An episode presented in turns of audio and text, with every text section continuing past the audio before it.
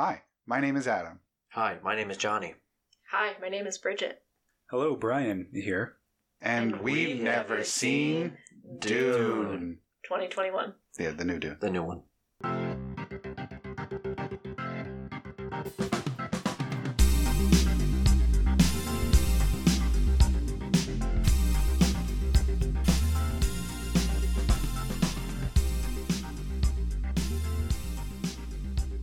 Welcome, everybody, to another episode of Fine, I'll Watch It. You heard all of our names up top, so we won't go through them again, but this is the show where we show somebody, anybody, sometimes all of us, a movie that we've never seen before, but we probably should have. This is a special episode, as it is a brand new movie that we will be going to see today for the very first time. The new Dune from Denis Villeneuve, day and date on HBO Max. We're here to see Dune.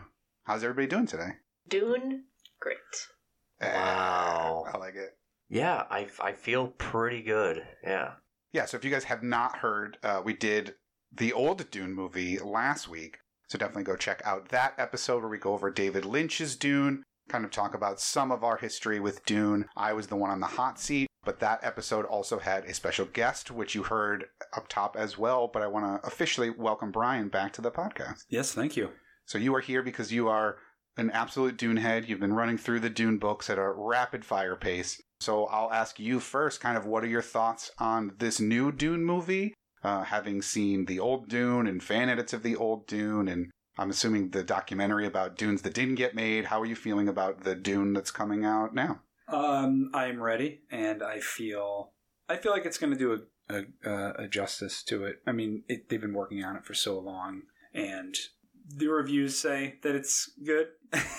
I mean, I haven't really like looked too much into the content and how it kind of differs from the books and everything, but I mean, so I mean, it. I, I am optimistic about its its uh, portrayal of the of the story here. So we'll have to see if that if that is the case. Okay, Bridget, what about you? How are you kind of feeling about going into this Dune? Uh, I'm excited. I have tried to keep up a kind of media blackout, not reading reviews, limiting any content that might shape my experience of it. Mm-hmm. So I'm excited and intrigued. Okay, Johnny. Yeah, I'm really excited. I'm excited for the experience of this movie. Seeing a big movie like this back, I haven't seen a big movie like this since maybe Star Wars, Yeah, and that was a huge letdown. That was a The dark rise. day. Mm. Yeah, that was a dark day Mhm. for a lot of people. Yeah, except for Brian, who came out of the theater and said, "I don't know, I liked it." I, I, I spent a lot of time like mentally putting myself in a place where I wasn't not going to like it. Well, I, I essentially just put my expectations in the gutter, Gotcha. which which like I, I, they're not there for Dune. I feel like it's going to be a proper adaptation as well. I feel like uh, from what we know about the the choices they made with uh, casting, it seems appropriate to me. So I just hope it's it's not it does it does it justice to the source material and it doesn't which I feel like it should. Yeah, but love the director, like all the the uh, the production, the filmmakers behind it, the casting. I think is fairly spot on from what I pictured in the books. Um, again, some of the descriptors of the characters physically are different from what they are here, but yeah, I feel very optimistic about it. Yeah, Nice. How about you, Adam? Uh, I'm excited too. I came out of last week's episode being excited for the idea of Dune, knowing full well that the movie we watched was not the best version of Dune that it could have been. It tried to force too much through, and it, there was a lot left on the cutting room floor. So I don't begrudge that for, like, I don't hold that as the, like, this is the candle in which Dune needs to be held. So I'm excited to go and see what hopefully will be a more fleshed out, better uh, adaptation of a source material that I don't know anything about beyond that movie that we watched and some of the things that we maybe unraveled a little bit in the post show discussion. But yeah, I'm looking very much forward to this. I'm excited again for a big spectacle thing. You know, I've seen a few movies back since, you know, quarantine in IMAX. I don't have any of you guys been to an IMAX screening since pandemic? I haven't been to No. a, a movie, Oh Yeah. wow. so this is Yeah. first return to the theater for the two of us. yeah. I saw the Green Knight and Candyman. Hmm, Are the okay. two movies I've seen since pandemic. Yeah, I mean, there's been a bunch of like superhero movies and things, like, big action things that I've seen in IMAX. So this is part for the. course. Okay, but this got is the it, yeah. biggest like spectacle thing that has come out. So I'm looking forward to that. I mean, we didn't really talk about it before, but we'll talk about it now. How you guys feel about Danny Villeneuve and what kind of movies of his you've appreciated? I really liked Arrival, which I thought was really really good, and I th- and Blade Runner 2049 I quite enjoyed. That was another where he took source material and he made a really good, you know, compelling movie out of that. So Yeah. I am very much looking forward to what he can do here. How do you guys kind of feel about his filmography? I like all of his stuff for the most part. I think I mentioned last time everything that he's done I think is good to quite excellent. This may sound bad, but he is like a technical director for, for foremost. I Mhm. mean, not in the way of say like like a Michael Bay or someone that just spends all the money on explosions and things like that. He's very thoughtful and methodical about the way he frames things, the music, the the sound design, everything that he does is so harmonious and just so polished but he still very much cares about character, character driven stories, and it's not always always spectacle. I'm like I really like Sicario, which again didn't really have a lot of like action per se, but it had like a lot of tense moments. Mhm. He's very good at building atmosphere. I think is a really huge thing, which I think Dune absolutely Mm-hmm. demands as far as film adaptations if you're going to be tackling that. But yeah, I've seen all of it. I think the only one that I haven't seen is Incendies, which I think is one of his first ones. Mhm. But saw Prisoners. Saw Prisoners, Arrival, Blade Runner 2049, I absolutely adored. Uh, for, uh, you know, a sequel that absolutely no one asked for, like, amazing. Yeah. Really, really good. So, no, it's, and he's a slow storyteller too, which this also lends itself to, To You need to take your time with the story. You can't rush it, so. What about you, Bridget? I have no familiarity with any of his movies. I've not seen Arrival. I've not seen 2049. Oh wow. them. So, Okay. but I did. There was a little leak in my press embargo, um, and I did uh, read a snippet of an interview with him where he talked about his love of the book Hmm. and how he has dreamt of one day adapting it, which Is this a recent interview or a, like from 20 years ago, a video service of him wanting to do Dune? recent, Okay. but I believe they talked to one of his his good friends, um, like from when he was essentially in high school, talking about like we we talked about wanting to adapt it then, and Okay. so for that reason, I am feeling very optimistic. Nice. What about you, Brian? Do you have any familiarity with any of his filmography? I do not know. That's not. fine. But I, I uh, um, I don't. I actually, I watched a YouTube video the other day that like explained the plot of Arrival. It just okay. so that's all I've seen. it Jesus. seemed like an interesting movie. It was like a, one of those like Arrival explained, ending explained, and I was watching it. and I've never seen the movie, but I Okay. I know that's terrible. That's yeah, all 'cause right. like- yeah, 'cause he doesn't even write it, so it doesn't. Yeah. It's It's got to be relevant. But yeah, I think he. I think uh, looking through, like he had directed a bunch of movies, but I think he actually was credited as a writer for Dune, and he hasn't really written. Yeah, other correct. movies. Yeah, So this might like first time he's been credited as like the writer of the the movie he's directing. Like he's writing, directing, producing, where in other instances he's just straight directing the movie. So it's definitely more his production soup to Mhm. nuts than anything else. So we'll see how that plays out. Yeah, I mean, given the interviews talking about how much he loves the source material, that's probably a good thing. It means he understands it more than a Hollywood suit who says, "We've got the Dune rights. Let's do Dune." Yeah. So, how about the uh, the cast? Are you guys familiar with anybody in the cast? Anybody that you're looking forward to a performance from? I think the one that I'm looking forward to most that I have not seen at all, really, in like the trailers a lot or any of the media, is Stellan Skarsgård as the Baron. That's what I'm looking forward to, just because it's a role that demands to be very just cunning and icky and thunderous and evil. So, and he always plays those roles very well. Does. He's always sort of tapped to be villains, which is sort of I, I, don't know a good thing and a bad thing. You know, it's like oh this guy again. He always played the villain, but he is you know he is caked in just tons of prosthetics, Mhm. and I'm excited to see if he brings a more sort of evil, murderous, uh, soulless person to this role than say just a weirdo from the Lynch one. for sure. And he has a he brings a level of unease anytime he's playing someone bad. That like ickiness of not I'm just I'm outright evil and gonna do and say Yeah, and he- things. like it just like you're Right. scary and you make me uncomfy. And there's parts in the book where the Baron's like the Baron roared, the the Baron yelled or whatever. But with Stellan, I think a lot of the times the roles that he takes are just they're quiet, but they're just like, like you said, just very icy and menacing and uh, subdued, and uh, which I think would be great for uh, this because I think what Lynch got wrong with that is sort of Baron not being sort of like uh, like a war strategist, intelligent, politically cunning. Here, I think Stellan can convey a lot of that with just a few words. That he's just you know intelligent beyond the people that he's working with, and I'm excited most for that role. But I, it, overall, I think all the casting is really well done. I mean, Mhm. they're all just it's a, it's stacked. I mean, you can use the word stacked here. Yeah, yeah. I mean, the poster has enough big names on it to where you're like, okay, this is a this is a big deal. What about you, Bridget? Anybody in particular you're looking for other than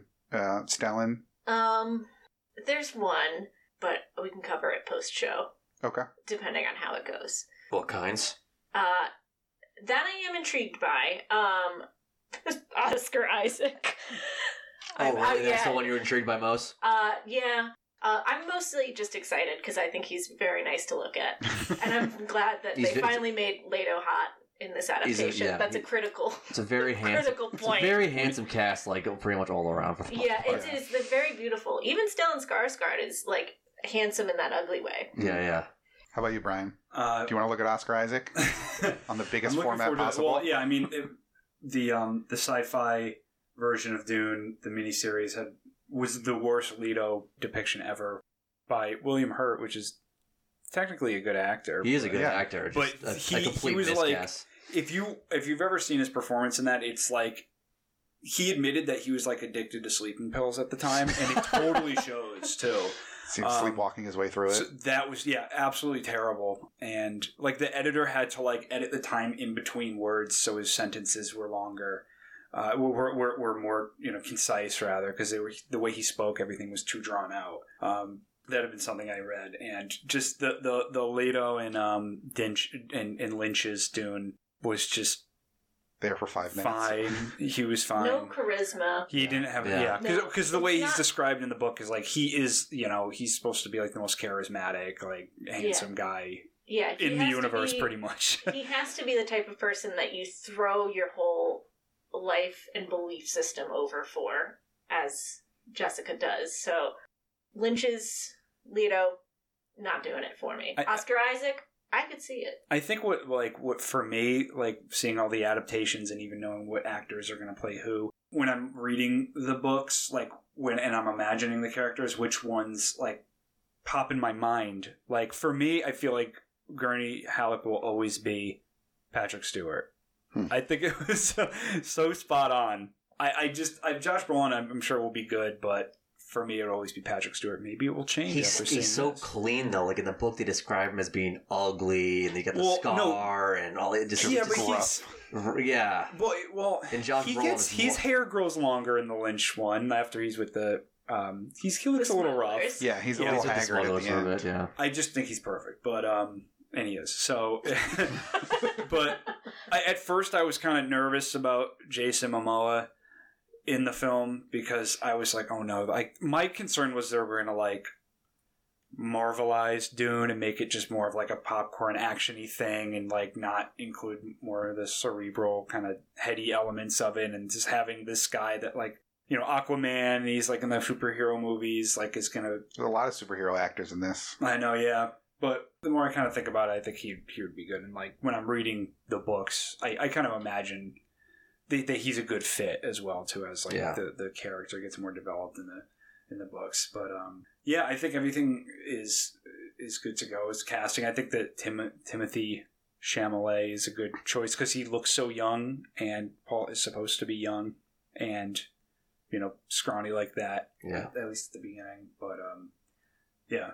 I am also intrigued to see more of the Bene Gesserit hmm and and you know how that is portrayed. The Reverend Mother. I just want to see her be witchy and Mm. badass. I feel like with all the adaptations, though, they did a fairly decent job with that role. Like they always have found some sort of like witchy looking Yeah, woman. some crone. yeah, some crone. Yeah.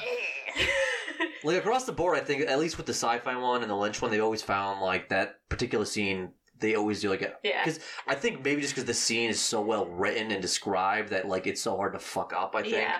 But I see what you mean. They, Yeah. they did I don't I don't have any fear that it'll be bad. I'm just looking forward to seeing it. Mm. Right. Like right. I would like to see it again. I don't know, Adam. What about you, casting wise? Who are you looking forward to? I mean, I like a lot of the people in it. Oscar Isaac, I think, is great. I'm looking forward, I think, most to Timothy Chalamet, just because Yeah. he'll be front and center. And I haven't really seen anything that he's been front and center in. I was just looking through his IMDb, and I think the only thing I've even seen him in is uh, Lady Bird. And then he's just the romantic interest. He's not like a front and center person in Yeah. the movie. Like I never saw Call Me by Your Name or Little really good Women or movie. any of these other ones that he's been in.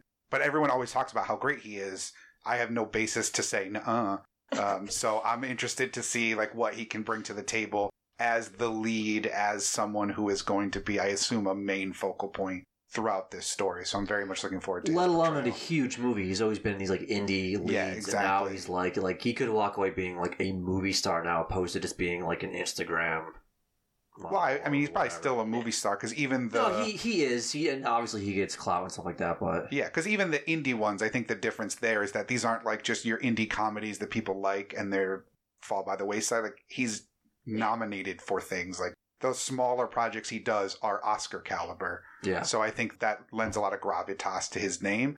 But this will set him up as potentially being both an Oscar candidate for a movie that you want to cast and also an action candidate or a blockbuster candidate for a movie that you want to cast. yeah, yeah. Um, so I'm looking forward to seeing what he can do uh, with this. But is there anything from previous adaptations, be it the um, the Lynch one or the sci-fi series, that you felt they just missed the boat on that you really hope this one gets right to make this the best possible version of Dune that they can? The one thing that I was going to say is, and I did, I've not seen the full sci-fi one. I've only seen like maybe an hour or two of that. I don't even think I even got to Arrakis yet. Like they were still just on Caladan when I stopped watching it. But water discipline, Hmm. The- yeah, you the- talked about that a little yeah, bit last the week. idea like that it's just so scarce and that they're going to this hot planet. Like I want to see like people like hurting, like physically Mm-hmm. sweating, thirsty. I mean, there's details in the book. You know, there's a scene where, and I don't, I don't know if I want to say this, but someone spits at, like on on a table, and it's automatically seen as a, a sign of disrespect. But later on, it's found out that it's a sign of respect because Here, you're giving you sacrificing water. the water in your mouth Yeah.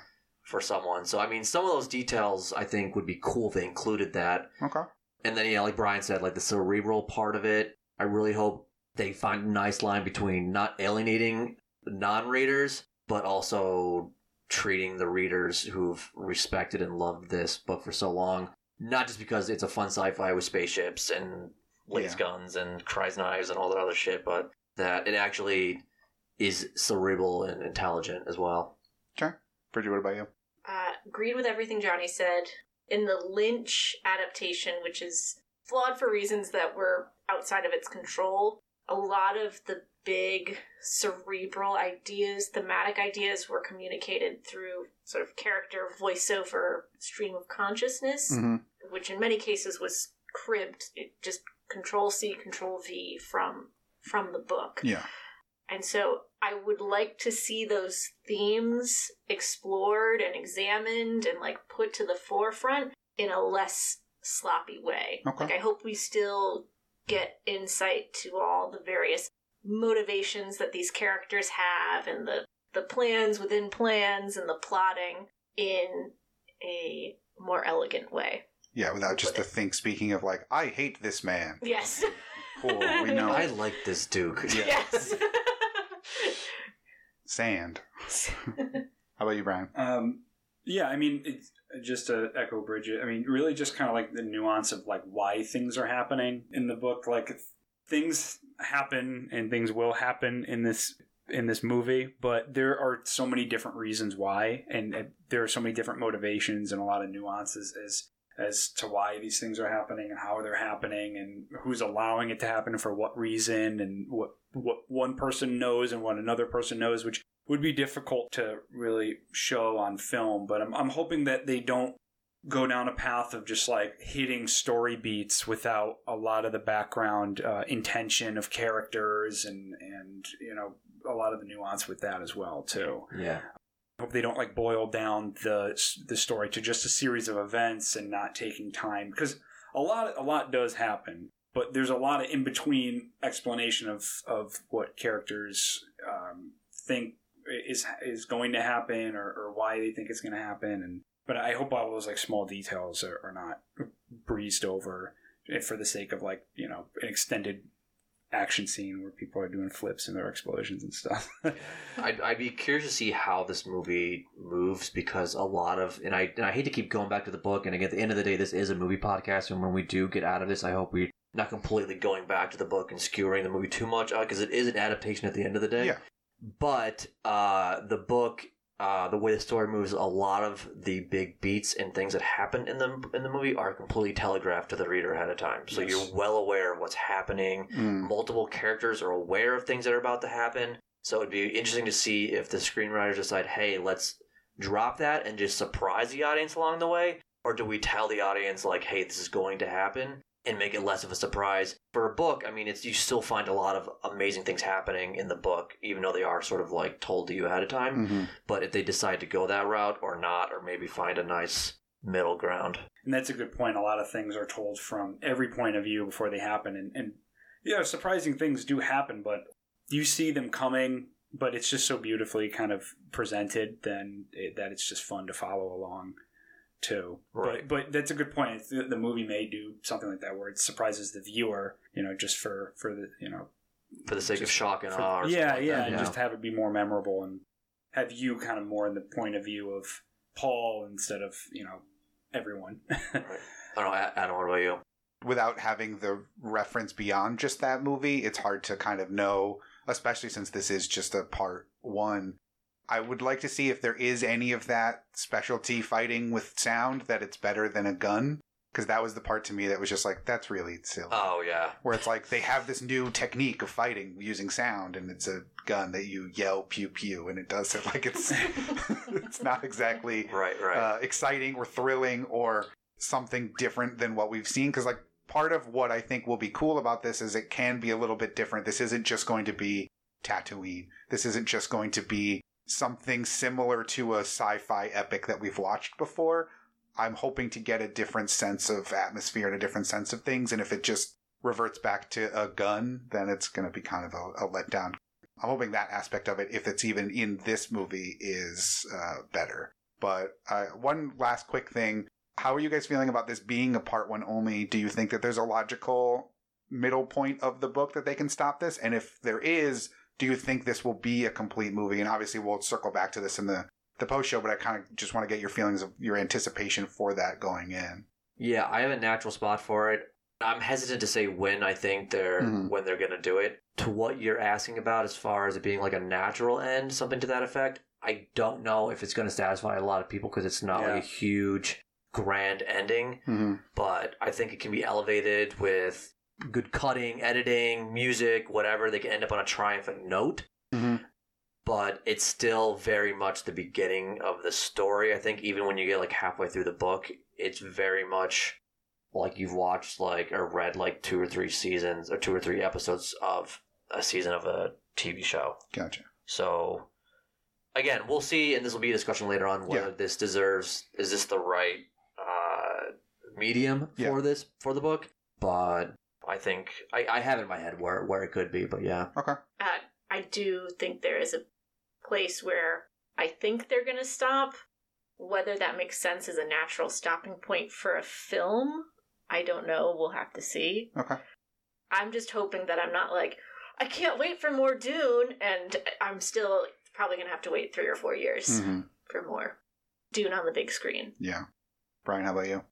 an interesting question is like is a film the right format for dune as a story i i still I I feel that it's not, but it definitely, you know, having it be two parts makes complete sense. I feel like the best format for it is a miniseries or a show, or like a la how they handled Thrones. Mhm. Um, I, I still feel that way, but there is there is a part in the book that definitely makes sense that if they cut it there. But it's kind of interesting. But we've always had the book that's the source material. It's kind of like if you think about like Star Wars and like Empire, if that was always one book, where would you cut the two movies? Would it be like, you know, when Luke and, and Vader have their confrontation, or do you feel like there's another part, you know, What the trilogy or just those or two just like those first about? two, if that was like one, you know, just like Well, there is a time jump when they get when they go to when they go to Hoth.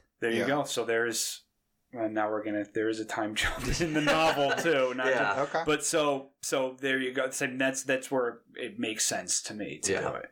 Um. So yeah, I mean, again, I still feel like a, a show is still the, the best format, but we'll we'll see. Could be whistling a different tune. And- yeah, I think the movies can work, but you won't know until they're done telling the story. Yeah. So like you could look back on this five, ten years from now and be like, oh man, the Dune movies, the best idea they could have done. You couldn't have had that budget with TV. I can't believe we got four books worth of movies in eight movies or however many movies it takes them to do it. But like, man, blown away by that.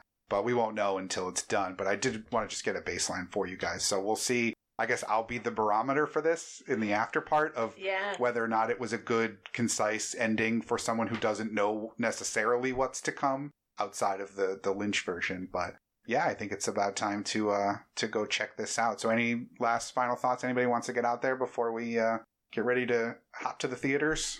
Yeah, no, I'm, I'm really excited. I'm excited to finally see the the right amount of money put towards this project because before you always got the cheapo effects, even though as as welcoming as Brian likes the shields from Lynch version. the polygon.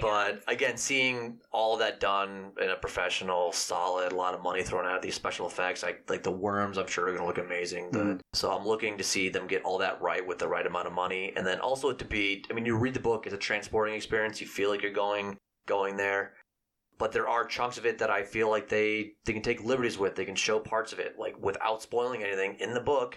They go from Caladan to Arrakis. There's no there's no chapter about them traveling there at Mhm. all. So that was, all the stuff you see in the Lynch and all that stuff is just people who made that stuff up. Okay. They they took Space li- Pig. yeah, Space Pug is Yeah. was not in the book. in Um, the first book. in the first book. um, but yeah, so I'm excited to see where they sort of take those liberties and and make it like a seamless, uh, flowing story. and, so. and add stuff too for world building. You know, oh yeah, it- like you know lynch had added scenes which i thought were good like um, that helped kind of put the the plot in uh, perspective and do some world building too. So i mean it, it would be interesting to see what they feel like they've they could add to the story too. I know i, I suspect that the movies today that we're to watch they're on Caladan like there's a lot more Caladan scenes that are described in the book too and i think that's for character development but we'll see. We'll see what they add to because that'll it's like new Dune content. That's kind of exciting. thank you, Bridget. I'm just ready for the spice to flow. Uh, before we completely end though, 50 is a number I think we didn't talk about. Yeah, this is our uh, our special 50th episode. So we wanted to go big with an IMAX screening of a brand new movie. So very exciting stuff there. Thank you for anybody that's listened to a second or a minute or a whole episode or all the episodes. Definitely uh, really appreciate that. You guys having fun still? Yeah. Yeah. Okay. Ready for another 50? Yeah. Go onwards and upwards. All right. Well, then, what do we have to say for ourselves? Fine. I'll watch it.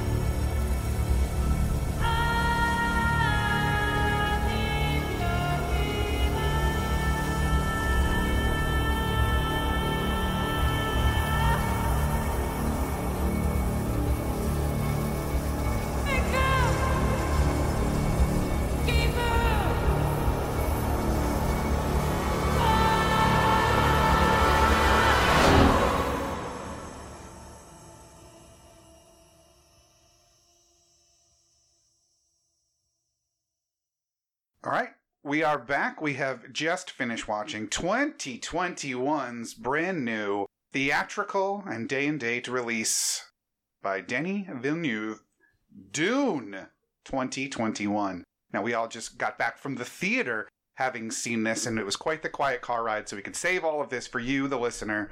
But I want to know how are you guys feeling after watching this movie? Brian, you're the guest this week, so oh. I will start with you. How are you feeling after watching this movie? I feel good. I feel um, we went into the theater and it was daytime and now it is nighttime, so that's always interesting. It definitely was an experience being in a theater, a loud theater uh, with IMAX and loud speakers. I think louder than your standard uh, movie theater. I think there's IMAX and also Max Sound too.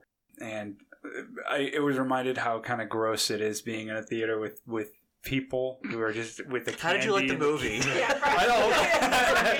know. I'm sorry. Yes. Um. So with regards to the movie, I thought it was uh, I thought it was fantastic. I thought it really conveyed the story really well, and and I I don't know. It just was it was a it was a feast for the eyes um, and the ears, and every every scene was uh, immaculately composed and conveyed a mood throughout. Like I don't know if I were to give a criticism of any kind right now, I would say that I would just want more. You know, more of the, each character, more story. It was two and a half hours. I was ready and raring to go for another two and a half hours as well, which is a good thing. I don't even know if that even counts as a criticism, but yeah, initial reaction was it was fantastic, and I thought it just I, I couldn't think of a better job as far as putting this part of the story on the screen for an audience, you know, just for a general audience and, and for people who are super nerds of it. I think across the board, people will be happy with this. Nice. Bridget, how about you? How are you feeling? Good. My jaw was agape through a lot of this movie. Okay. In a good way? No, in a that's- good way. Okay. In a good way. I could easily be shocked at how bad it is, so I want to want to clarify. Yeah. It was it was excellent. nice, Johnny. Yeah, I thought it was really good.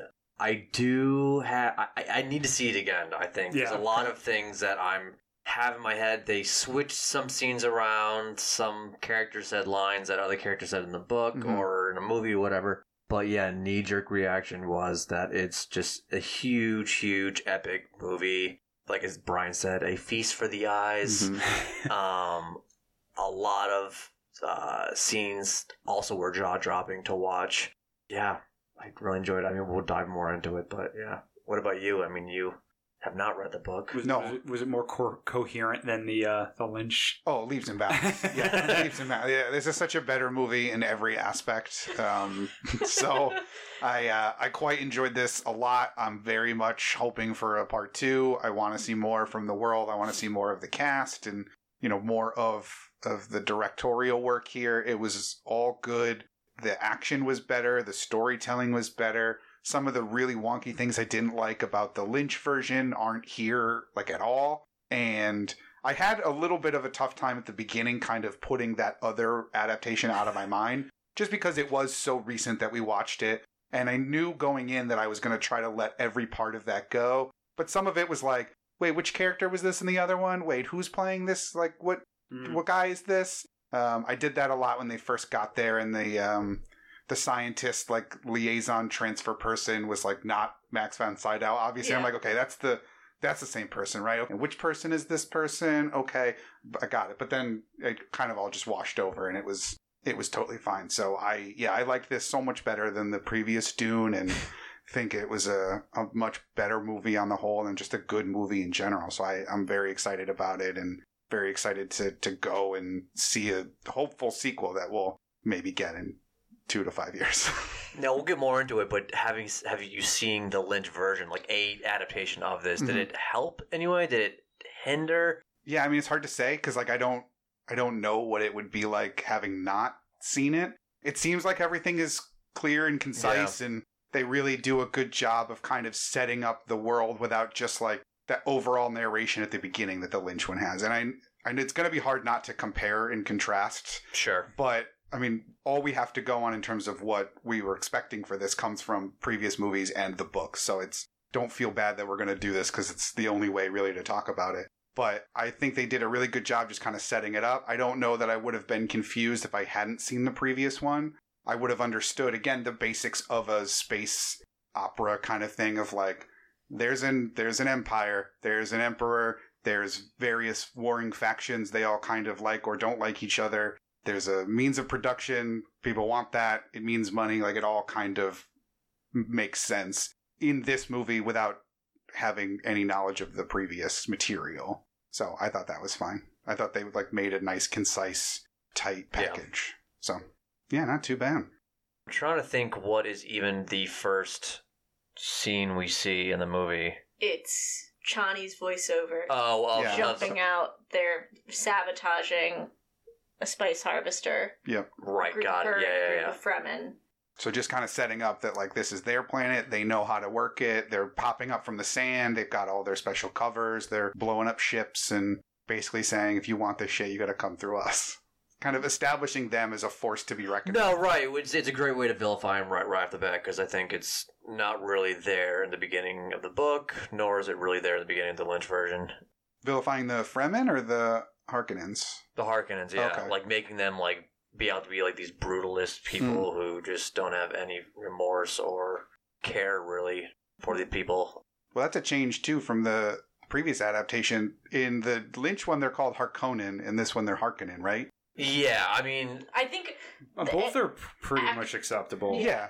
Not saying it's to wrong. actor, Yeah. how they want to wrap their mouths around this strange names Mhm. Yeah. changes from person to person. I mean, I've seen interviews with Frank Herbert, and he calls them Harkonnens. Oh, okay. Yeah, So, this one's more accurate then. Sure, yeah. In more ways than one, I'm sure. But yeah, I mean, people. I mean, even earlier today, I called it a Kryze knife, but they call it a Chris knife Chris here. knife, you know what I mean? Like, there's Yeah. people just mispronounce it all the time because they're just not. They're just different Never heard it idioms and things. Yeah. Exactly, they're just made up words, really. Siege and Siege people Yeah. pronounce differently. Mhm.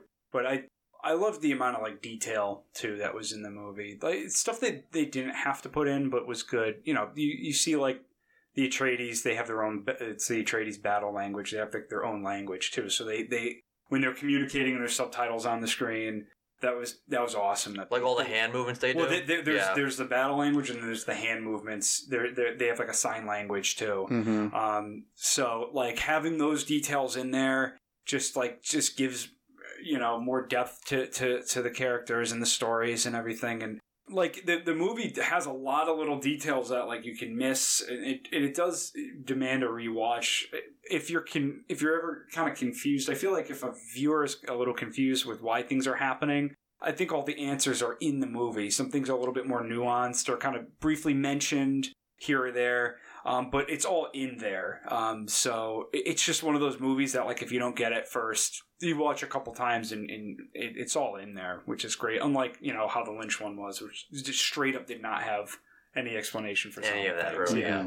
But yeah, that, it, yeah, it, it was fantastic. Obviously, some things are like consolidated, char- you know, characters and, and things consolidated or, or a shorter way of expressing how something happened. But it was just explained in a way that really messed with like the mood of the movie or kind of like the soul or the intention of the characters or anything and, and any kind of you know consolidation of events so i thought was done really well and and how it was put up on the screen there There's a human spider proxy as well. Yeah, is that in the book? no. No. No, That was weird. they just wanted to i guess express how weird How- they are twisted. Things Giedi Prime. so twisted Just a big old spider who could totally hear and listen and follow directions. There's a there's a number of things they added in, particularly in the third act, that are not in the book, if I remember correctly. Like what?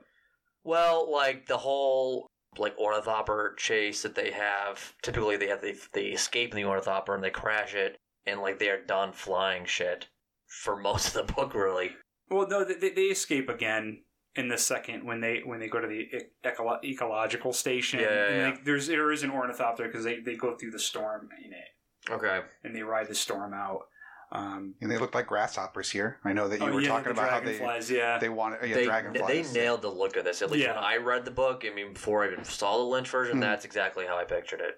Yeah, I mean they do look exactly like dragonflies. So Yeah, when you guys said that last week and we saw a box with wings, I was like, okay. I mean, Little they changed it up a little flying bit. through the air. Yeah. Yeah. but this I was like, oh, I get what they were describing because like there it is, there are the Right, dragonflies right, right, right. there on right there on the screen. yeah, yeah.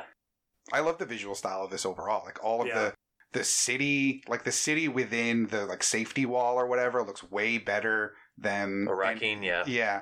All of the suits look way. We don't have any garbage bags. There's no Missy Elliott syndrome here. Like it was all. Oh, the Sardaukar look excellent in this. Yeah. They look really Yeah. menacing and brutal, and we actually got a, a chance to see their planet for like a minute. Oh, So oh, yeah, so they didn't need to do that. Secundus rocked. They didn't need to do that. See No. stuff like that. Stuff that's that's something I was really looking forward to. Stuff they'll like inject into the movie that maybe like was that didn't really need to be in there because it's they, in book one you're not really on Salusa Secundus at at all really, but like showing that was really cool. Which they- was an interesting decision because the Sardaukar are supposed to be dressed as Harkonnen soldiers. To they're, they're like they're supposed to be wearing their garb, so everyone thinks it's just a straight Harkonnen. But but as they fight them, they know that they're Sardaukar. But they just chose that's It'd be a a little little kind of shortcut yeah. they picked for the movie. Like they they're wearing Sardaukar stuff because it was supposed to be a secret in the invasion. But that's that's something that like would require more, like adding another like ten minutes to the movie to like give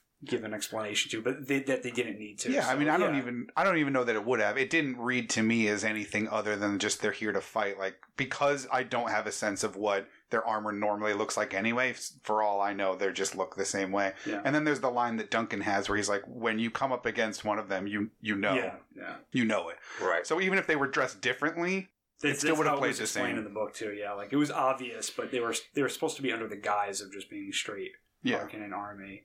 yeah, the whole like subterfuge plot of the Emperor doesn't really work when you send the your own elite guard to back up the other faction, like one of the factions, and they're all wearing different armor. Like your plan kind of falls apart. But I guess the the idea was nobody gets off this rock anyway, so who are they going to tell? Yeah. Hmm. and we've jammed comms and all that anyway. But yeah, all the suits looked great. Now, I correct me if I'm wrong because I I was a little confusing visually because it was raining on the uh, that planet. Caladan. No, the Sardaukar Prime or whatever. This Secundus. Yeah. Yes. Do they did they have people that they were like bloodletting and then scooping the blood? Because Yes. I was like, is it raining blood? Because it's raining and they're pulling from the pools and the pools are blood. But that's cool. The throat singer, just like oh, yeah, just so menacing. sinister. Sitting inside of a Super He's Mario like- pipe. Salusa Secundus is uh is like the prison planet. It's like it's it's kind of like a Australia. It's, it's kind of like Arrakis. Yeah. yeah, it's kind of like Arrakis, but like in, in like a different way in the sense that it's it's like a it's a really tough planet to live on. It's a prison planet for the Emperor's home of the Emperor's home planet. The Emperor like owns both planets and Mhm. uses this one as a prison planet, and that's where they train the Sardaukar soldiers. So it's like the Sardaukar and the Fremen are like the toughest fighters in the universe. The Fremen being from the tough planet of Arrakis, and the Sardaukar being from the really tough planet of Salusa. So it's it's cool that they really just showed all that that stuff there to show you how like much of a pain in the ass that place is to be at. Like all those guys that are being tortured are probably fighters that like weren't up to snuff and just being sacrificed. Like they didn't go, or just prisoners Yeah. too as well. Well, I mean, they showed at the beginning of the Harkonnens how brutal they were, and they're Mhm. like, you wouldn't believe how brutal these guys are. Like, that's basically what they kind of wanted to show. Yeah, Give a little bit of background. it's just interesting. There's no Feyd. There's no Sting. yeah. I, I have a theory that maybe they're going to consolidate Rabban, Glossu, Rabban into one, into one, and Feyd into one character because I feel like that could work. Feyd being the, the beautiful Sting in the. Uh, I mean, it would make you, I think you can get away with that it would make the fight at the end of say this part Yeah. two with because they're setting more Ray, of a stage. Raybon being like that much brutal and bigger, like Yeah. a big guy versus a tiny little. Mhm. and they're introducing Paul. him early too.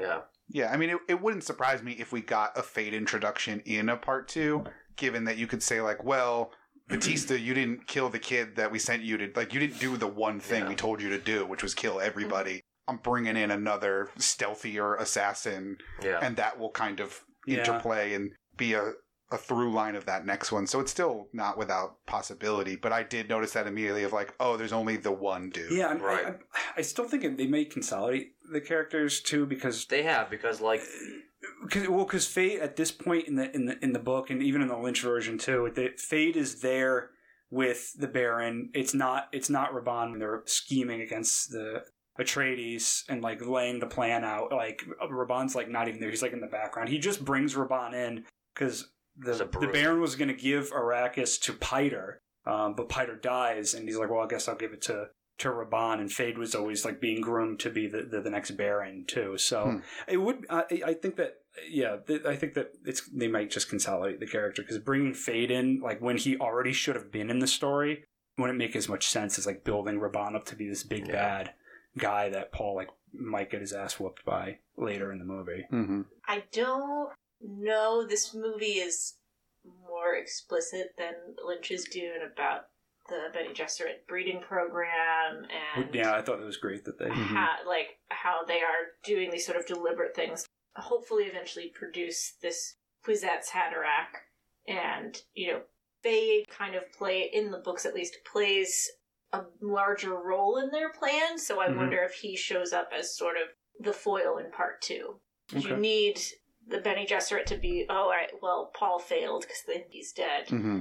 We have to start putting our eggs in this basket, True. distasteful as it is. Yeah, because they do hint at the fact that they have other people that they could potentially um, think is the hat rack.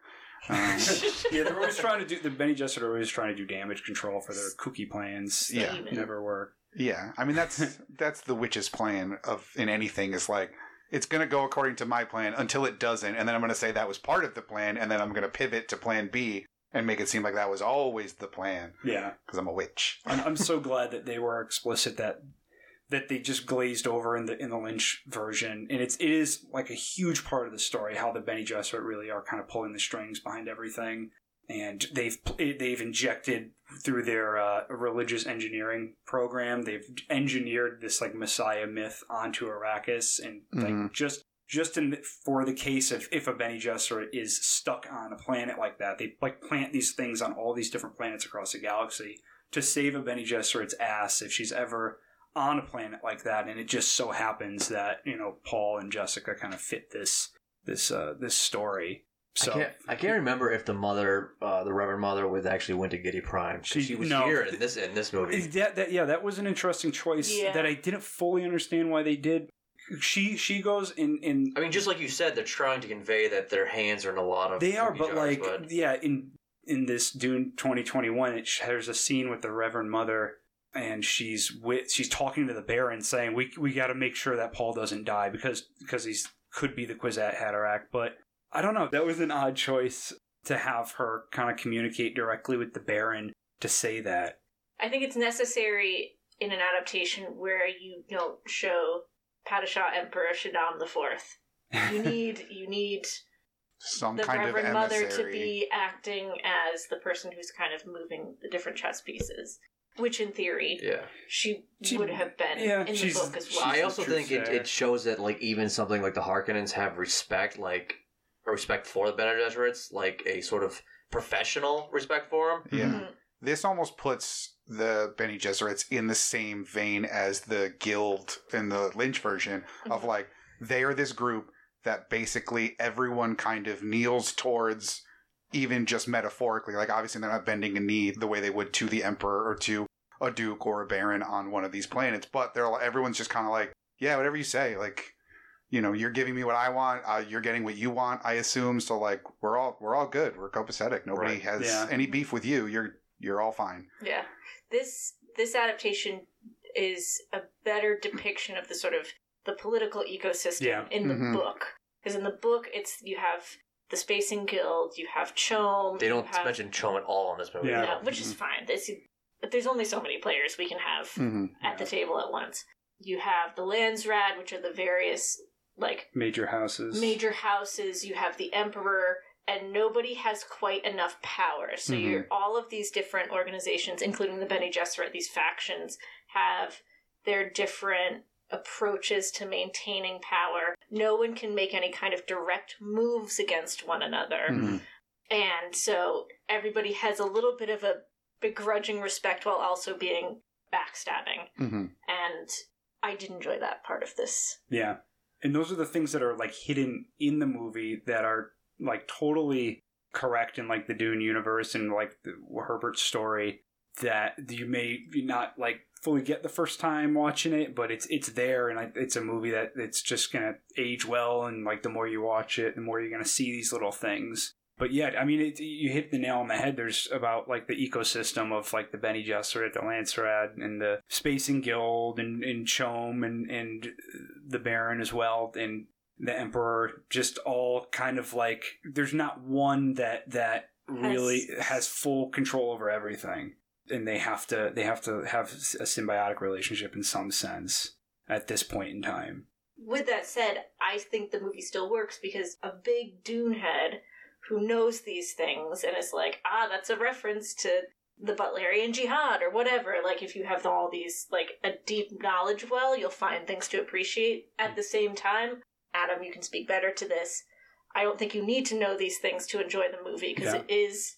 Herbert did well in writing this great hero's journey. hmm So the arc works kind of no matter what. Yeah, yeah. I don't think that I, I'm sure I'm missing out by not having a deep book knowledge. The same way that when I go see a comic book movie, I know I'm getting more out of it than Yeah. someone who has not had Like any. little Easter eggs. It's like, hey, Correct. that's a reference to this like character. Yeah. Like this is a little, you know, Yeah, and more like it's you know it's not so much the little ones where it's like oh the license plate is actually the issue number where Yeah. they debuted, but it's like oh if you know that name, you know that this person becomes another person and they're integral in this big thing. So it's the same kind of way of like if you have that extra knowledge, it's it's good for you and it makes the movie even better. But in terms of this, like for me who had knew, knows nothing, I'm I don't feel like I'm missing out because I don't know about the other political factions, about the other motivations of characters that maybe are hinted at in the book or expressly stated in the book. The fact that they're not here doesn't impact me, I don't think. yeah. I feel like if you watch this movie and you've never read the book, and you then you go to read the book, like it's real. It's just gonna enrich the story. It's Yeah. not gonna like confuse you or be like, wait, why is this this way? It's just gonna like enrich it because the movie did such a good job going through the story correctly and well and, and not diverting and it's just and the book just just has that same story but just more rich details one thing i thought that they did in the movie that was fantastic was and lynch kind of messed this up too like paul's ability to see the future is not eh, with spice is not paul seeing the future it's just paul seeing futures and like different alternate realities as well. At one point he sees that Jamis is his friend and his mentor. He sees like uh, Choni killing him in in one. Shoney. No. Shoney. I, I, I, I, I call it Choni. Uh, at one point, he sees her kill, killing him, but in, Mhm. but in another one, he sees him falling, or sees himself falling in love with her, and that's accurate uh, as well too. And it really helps with the story. And like you know, you don't know. Paul doesn't know what's going on, go, going to happen. He's confused by this. I didn't really either. I was confused when he was going to have a fight to the death with the man that we saw flash forwards of giving him all of his knowledge and helping him along the way. Yeah. So I was a little confused by that. But again, it doesn't really take you out of it because you're just like, oh, he was hallucinating. I don't read too much into it. Right. I don't think of it necessarily of like his powers are coming in and now his power set is changing because he doesn't know which future is real. It was just Mm-hmm. like, oh, well, that's not how it played out, but okay, that works. Like it, it is what it is. you Yeah, know? yeah. Yeah, it doesn't. Yeah, the, the way the spice works, at least for Paul, is like it won't tell you exactly what's going to happen. It just like gives you idea different scenarios of the future, Hmm. which which is awesome. Awesome that they did that. What did you guys think of Paul overall? I mean, he, the kid was probably born to play the role. To be quite honest with you, like he did a really good job Yeah, because he's supposed to be con- he's supposed to be really frail and uh, ignorant in the beginning, and Mhm. still intelligent and obeying his his uh his mother and his father, but slowly but surely finding his way. Like even like towards the end when he gets into an argument with Jessica, like in the tent, like takes that's like he starts yeah. taking over, and like that's where I was like, okay, this is what I wanted to see. I was hoping that they didn't kind of just because there would have been one note, but I know the filmmaker is smarter than that to not let that go and have it be show an arc of him becoming more uh more I- in charge. I jumped in that moment when he yelled at his mother Yeah, with the yeah. voice. I jumped. They well, got- the it got voice in me. general was Oh, the voice, amazing in this. yeah. so, Yeah. so much better because it's not So- just a Batman voice of like, eh, do what I want. It's like even the first one where it's it's not kind of used right where he's where Jessica's like, make me give you the glass, and it does this thing where Paul's mouth moves, but you don't hear any sound, and then the sound like reverberates in with that like echo. And The I was sound like, design in this movie is incredible. I was like, oh, that's a way despite better my, way to do me it. having a huge headache right now, still, but it, like it, That's more from the commercials before. Probably, yeah. Yeah. But like the voice and and people who watch HBO Max, I'm sure you'll enjoy it. But like the voice in the, like an IMAX theater was truly something. hmm It shook the whole place. It felt incredible. Yeah, that was a much better way to convey the voice than just be, do it, do the same thing, but gravely. Yeah, it was like 3D Yeah, sound. you It was yeah. like 3D sound, Mhm. dude. Yeah, the voice the voice was pretty good. I also liked how there was no internal monologues in this because that was a really goofy thing in the last one. Is that like everything was a look on the the person's face, like Yeah. when they're with the doctor and they're saving people off of the the broken crawler as the worm is coming. He's just like, I don't care about the spice. Like I don't care. Like we got to get these people out. And she does a look of like, oh fuck, maybe this guy is different. Like it, she doesn't say it. I don't have to hear her thinking like he cares about the people, not the Yeah. machinery. Yeah. Like I can see it conveyed on her face. I And- like this Duke. I was. I feel like they they sh- they Sorry. should have given a little bit more time. Uh, like if Yueh had one more scene, because it's like Yueh betraying them is is the impetus for like the entire. It's a huge event, but like him in in in this movie it's just like oh oh they have my wife that's why I'm doing it. I'm sorry they have my wife they have my wife I'm sorry but like it but if if there was another scene a little earlier that like because he confides in Jessica There's a great that that that, earlier that he you know he has this issue with his he doesn't know what's happened to his wife and he has this turmoil because he loves the Atreides and he gives Paul these gifts because he loves Paul. You're talking about in the book. yeah, I was like, yeah. I don't so so, that at all. so so there's if they give a little bit more, not that they have to go down all these like paths to make like a ten hour movie, but like Yueh betraying them is such a huge thing. If they just gave him one more scene to kind of put a little bit more round that out a little bit more. I, I think that would have benefited the story a little bit. Because as for someone, I was trying to put my myself in, in someone else's seat that like doesn't know kind of the background stuff. Like, like what's this guy's motivation again? Like, we he's had two lines before this, and now he's like betray the biggest betrayal in like the history of the universe is going on right now, and like something about his wife. You know, I don't, I think that they could have given a little bit more on that. What do you think?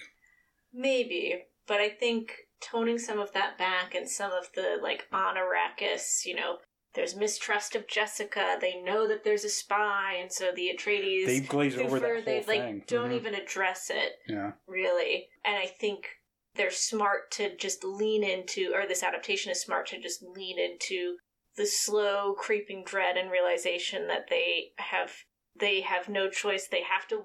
You know, as soon as that delegation shows up from the emperor and he signs with his his ducal seal ring, that they're just fucked, and there's Yeah. really very little they can do to unfuck themselves. And It was a it was And it more just, like- apparent in the in the Lynch one too. It's like you know this his destiny is to this betrayal. E- Even the Bene Gesserits say when they're like, oh, we've done all we can. Yeah, we've done- we've done all we can. Yeah, and just everybody slowly realizing, you know, leading to that point, like where everybody goes to bed and they're terribly sad, and Leto saying, "I should have married you." Like it's, I think it's better to lean into that kind of emotional moment rather than schemes and scams Yeah. and all of that Yeah, and I going on. I touched on this when we watched the Dune one. Is that like they went too heavy handed in? There's going to be a betrayal. There's a spy. You're going to die. Like yeah, they basically and not that it's a bad thing to kind of spell it out or do foreshadowing, but I, I you know, I lamented that it's like okay, so we meet the maid uh, whose name I forget. Shout out Mapes. Shout out Mapes. So she comes in and she's like, I gotta tell him there's a spy. Don't do any of that here. Instead, we get the scene between her and Jessica about the knife and about the importance and about family and all these different things that, like, I liked that interaction way better this time around. And I was a little sad that I had seen the Lynch version because I knew a betrayal was coming and I knew who it was, where this movie does play it for more of a surprise.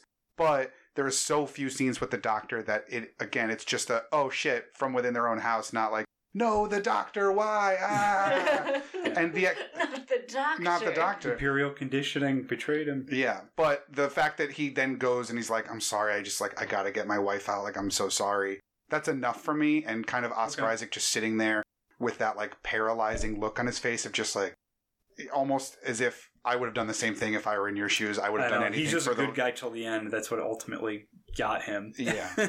So I don't think the the betrayal doesn't play as big as maybe you're suggesting in the book, but I don't think it was a like oh I wish this was a grander moment because it's part of the greater invasion of Arrakis from the Harkonnens and the the Emperor's Guard like because it's one element of this bigger just overtaking of the planet. I was it was just it was able to be just a smaller moment in a bigger you know this house is fucked kind of situation.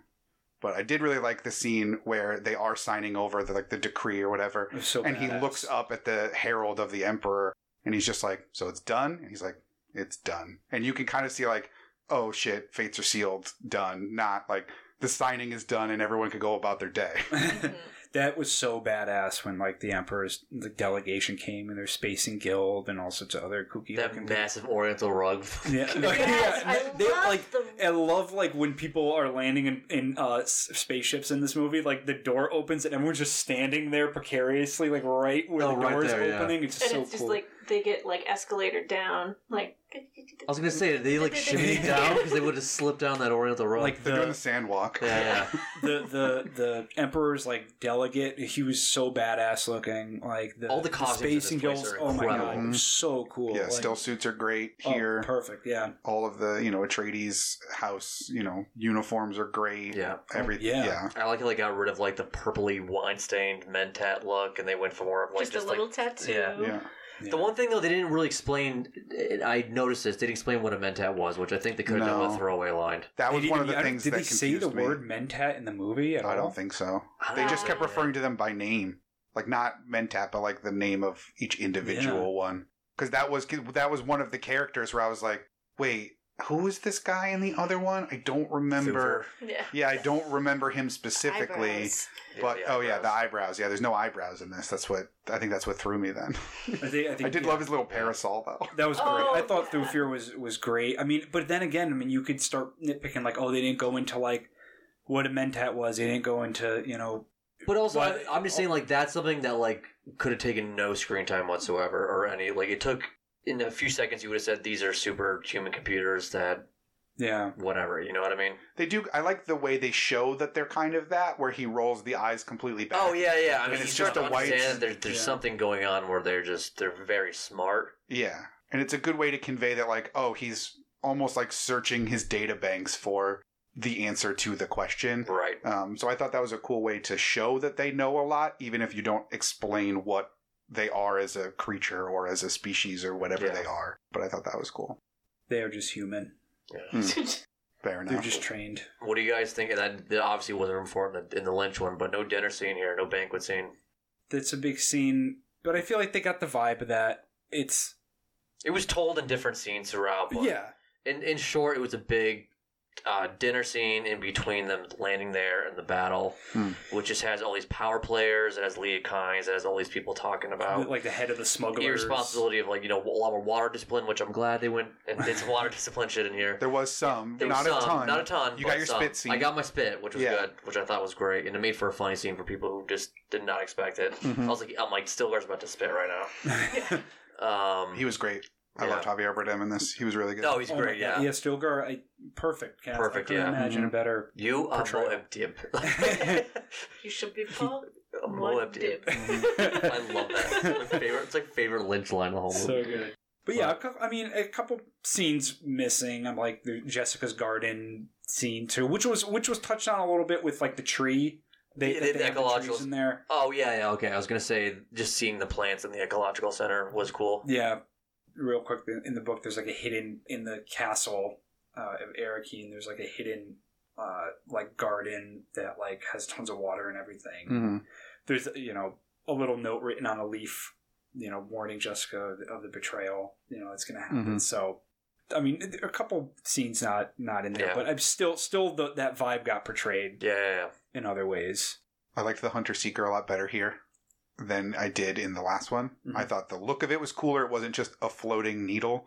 It like it looked like, Like a a little bug. bug. Like it looked, yeah. you know, it was darting around. It was moved. The way it moved was a lot better, and the way that he was kind of hiding amongst his little like Projector. projector classroom learning. His film book. Yeah, which I like. That I like that a lot better too. The way that he's studying, it wasn't just a quick like, dude, desert planet, Arrakis. Cool, we're moving on. I know everything about it now. Like, well, it's it was- funny because like that's good because in the in the book or whatever, even early on, Thufir I think is the one telling about it. Yeah, he, like, instead of the with film book. So it was good to sort of see a quick thing of that.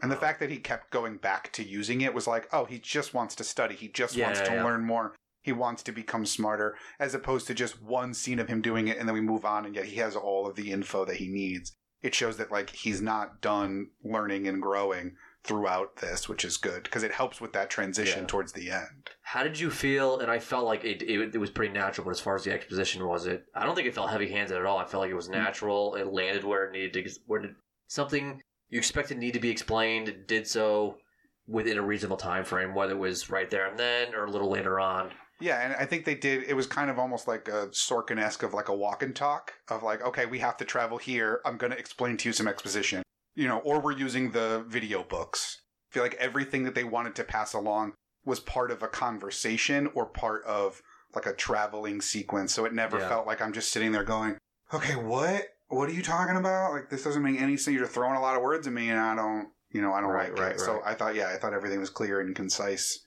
And I'm sure I missed some elements of it, but it seemed like it was. Yeah, I definitely, and, and maybe just because the, the sound design was amazing, but there were times where I just had a hard time hearing some of the dialogue. Yeah. where- When now, when I go to watch HBO Max, I'll watch it with subtitles. I wanna Oh watch it oh, yeah, with I subtitles. like Yeah. I was like had my thumb like Where- where- Yeah. where are they?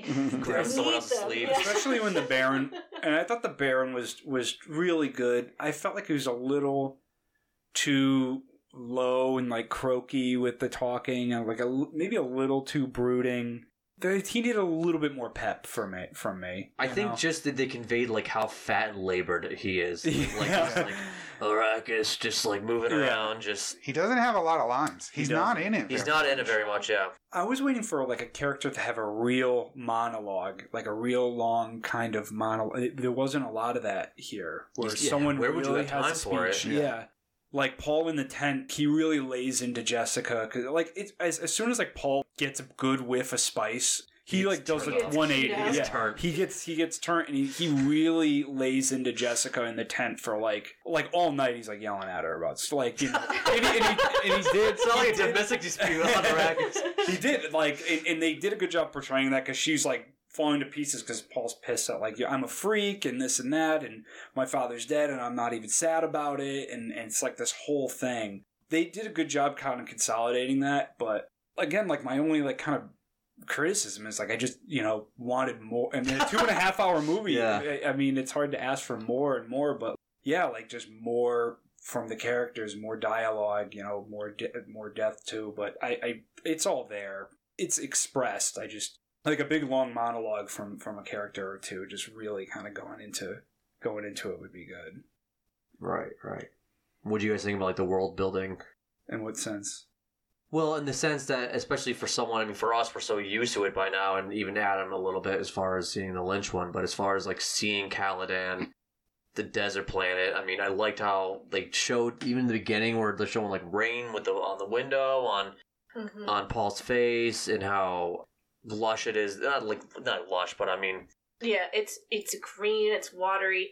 I really liked. There's a right as they're getting ready to leave, and everybody that they are packing the stuff up. The bull's head is going in the box. Oh, it's they're great, Packing and- the portrait up, and then you see Paul down by the water, and he reaches in and touches the water. Because Yeah, I yeah. remember that being an important like him saying goodbye to the water for the last time, as they know. They all know, like we will never be back here again. Yeah. right, like, right, Yeah, every all Yeah. the It's planets just how I imagined cool. it, yeah. yeah.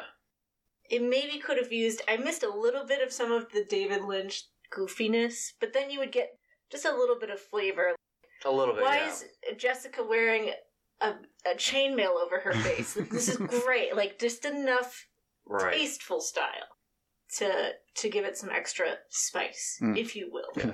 Arrakis looked great. Yeah, Arrakis looked Arrakis- excellent. hmm yeah. um all these things that i think in a in a worse movie would become focal points of like we have to close the walls off because like you just see people doing these things clearly to help you know lock them in and keep the the desert out um Yeah, keeping the sun out, Mhm. keeping, you know, the heat out. yeah it feels very lived in Yeah. yeah Yeah, I like how quickly they were able to be like, listen, it's not just that it's hot, it's that it will kill you at all hours that aren't 11 p.m. to 5 a.m. Yeah, yeah. kind of thing. Like if you are out there without anything, like they even say, like if you don't have the still suit, it's two hours. I'm like, that's it. That's all you got. Right, right. And if you're if we're gonna stand here with these doors open, like we're all gonna die because we're in the middle of the fucking desert planet. Like you're screwed. I was like 50, I was like 50 50 if they were going to say the word feces or urine with still suits, and they, Oh, yeah. they didn't. They didn't. no, it was tears and sweat that they really honed in on as being the Yeah. thing that Yeah, they. yeah. It'll process your poop though. That's That's true. that's not a that's not a question. But like It's a fact. Kynes in the Lynch ones did it like so matter of fact. He goes, feces Your and urine. fecal matter. Your fecal matter. But uh, yeah, the harvester scene is excellent. Yes. Yeah. That's a, one of the yeah, and highlights. I, I love that. Like, just to like a little tidbit there when when Paul's like influenced by the spice and about to get, he's like, "Oh, I hear you, old, I hear the footsteps, old man," because the Fremen call the the worms "old men of the desert" sometimes, and it's just a cool little nod Yeah. there. And Oh, just, I didn't. I didn't even know that. Um, it's just and like I love how like it kind of showed didn't fully show the worm the first couple times. It just shows like a little whirlwind of you know the worm just sucking things down. we never really get a good worm shot. Even the one we get at the end, At- at it's night. almost too dark Yeah, yeah. to Well- see, which was I was a little bummed about. Yeah, but there was also there was some weird lighting issues going on In the movie back theater? of the theater Yo, Mhm. that was causing. That was it was so far into like it, the like exit. that. I- it was it the exit signs or something? Something was shining on either I side think it of the was screen. something at like in the projection room itself was Oh, hitting the back, like because you could see It- the back of chairs. Yeah, it Oh, looked like it even looked like notice Mystery that. Science Theater in the corner.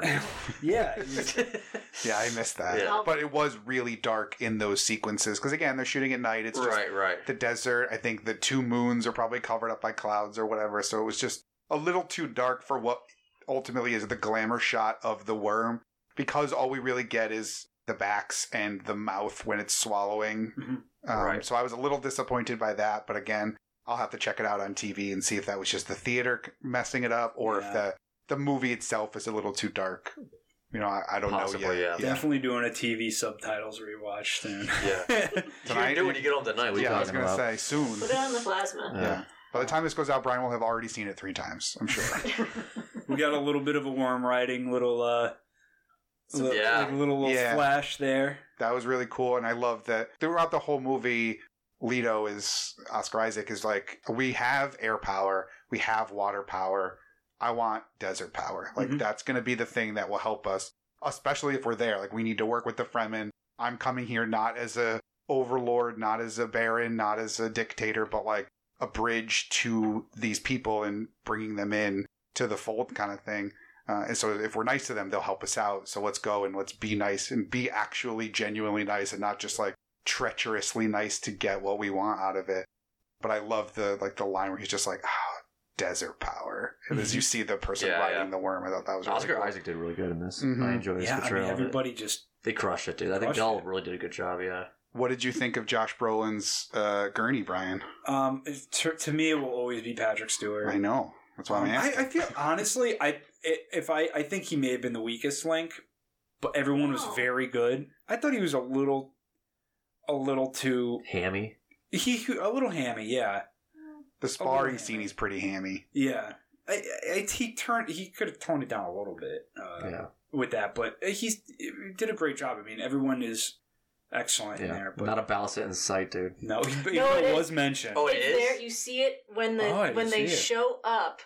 When the Harkonnens like like show up and ambush them, Where they kick and he o- kick wakes it over. up. He wakes up and comes out of his bunk. You see it right in his bed Ah. next to him.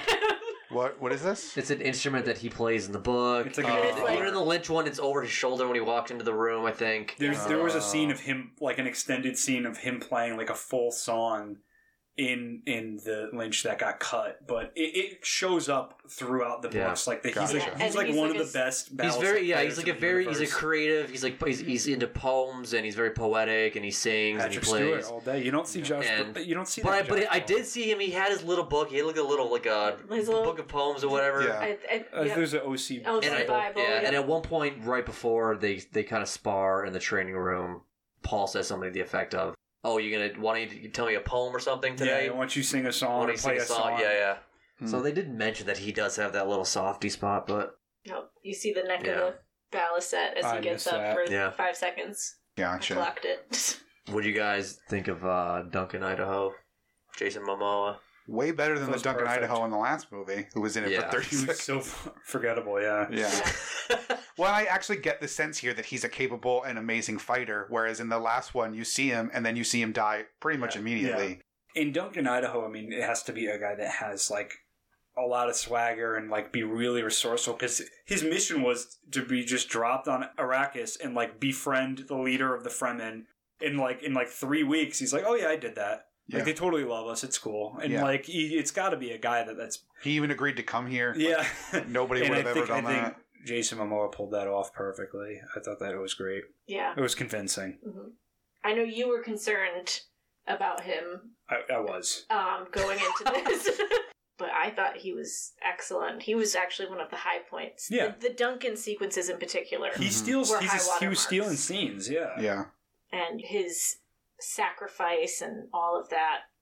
Him stealing the Thopter and flying off was so exciting. hmm yeah. I like telling chase like he just like killed a few of the Sardaukar and like the other ones just were backing off and just Yeah. let him get into the the Thopter. Well, I think he killed the Sardaukar, and then the Harkonnen soldiers were like, "Nope, yeah, yeah. nope." He just took down the most badass dudes in he the just whole like waves them away. galaxy.